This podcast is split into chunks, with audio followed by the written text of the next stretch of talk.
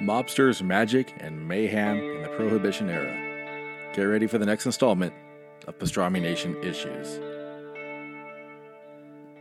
Hey everybody, this is Nolan Smith, editor and co founder of Pastrami Nation, the meat of pop culture. I am back with another installment of Pastrami Nation Issues, the podcast dedicated to the review of solely single issue comic books. This time, I'm going to be taking a look at Dark Horse Comics Tommy Gun Wizards number one. Tommy Gun Wizards is written by Christian Ward, with art by Sami Kivelä, colors by Christian Ward with Dee Cunniffe, letters by Hassan Otsmane Elhaou, and I apologize if I messed up your name. Dark Horse has been putting out some really outstanding books for, wow, I don't know, maybe the past 20 years. If you are not a fan of Dark Horse, there might be something wrong with you. Or if you've never given it a shot, uh, you are missing out. I highly recommend you run over to your comic shop and give a Dark Horse comic a shot. With Tommy Gun Wizards, we get thrown into the world of prohibition and gangsters mixed with wizardry. Sounds like a pretty good mix, right? So we're we are transported to Chicago 1931 and we see that all is not right. We see beings that shouldn't exist in a normal world and we see that magic exists here. Which is not obviously not something that has existed in that era before. If you're a fan of the Al Capone type of era, you're going to love Tommy Gun Wizards. So looking at the book, we see who is the person in charge here, who is the person running the, the police, looking for Al Capone and, all, of course, outlawed magic users. It is Eliot Ness, which is a big name for people, right? Really cool to see that put into here. Um, the visuals here are just outstanding. I'm taking a look at them as I uh, speak, and it's just so colorful and vibrant. I absolutely love the artwork here. It draws you in so quick, and honestly, I get a very uh, Vertigo Sandman vibe out of this, and that is a great vibe to get. So we see Al Capone tied into this. We see uh, magic and monsters and the supernatural all coming into play. And it's just it's such a cool book.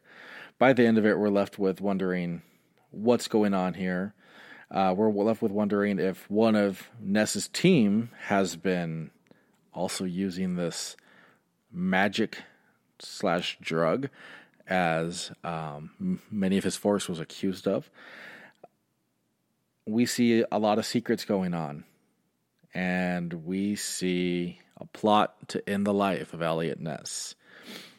Ward uh, has created a really amazing story here. I really love the mixture of um, the magic and sorcery with this time period. I, as I said before, I love the artwork. I love the coloring here. The coloring reminds me very much of The Spirit, which um, I hope many of you have read Will Eisner's Spirit. Um, the characters the design here is great. It flows awesome. Everything reads so well. Uh, and like I said, by the end of it, we're left uh, with some major questions. But then it jumps into a short story, and the short story says many moons ago, many moons away, taking place like in the far, far flung future, but written by Christian Ward. So I wonder if this indeed connects to Tommy Gun Wizards. And if it does, this is going to be one heck of a swerve because we're talking like far in the future, far past even our time. Um, to tie that into Tommy Gun Wizards would be such a cool, wonderful idea. I, I would be all for it. It just it threw me off because I thought it was a backup story that was just another story. Like like hey, don't forget to check out this book. But if it's connected to Tommy Gun Wizards, that makes it even better. The artwork looks it looks amazing, very tech, very uh, futuristic. And let me just say this this looks like it will be uh, one of the books to watch this year.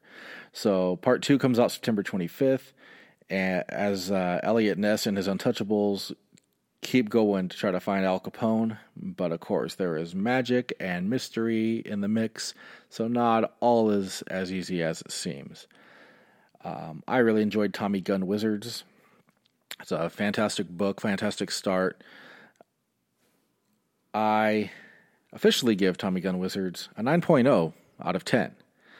Make sure you head out and pick it up. It came out uh, August 28th, I believe. And this is the time for you to get in on the ground floor of an amazing story from Dark Horse. And as always, make sure you check out pastrami.nation.com for news, reviews, videos, podcasts, giveaways, and more. Also, follow us on social media on Facebook, Instagram, Twitter, and Pinterest, where we're on fire. And I'm not even kidding because I I'm just shocked by the whole the whole thing myself. But we are on Pinterest, believe it or not. Thank you for tuning in to another installment of Pastrami Nation Issues. Uh, I look forward to diving into more stories uh, as the time progresses. Thank you again. This is Nolan Smith, Pastrami Nation, the meat of pop culture.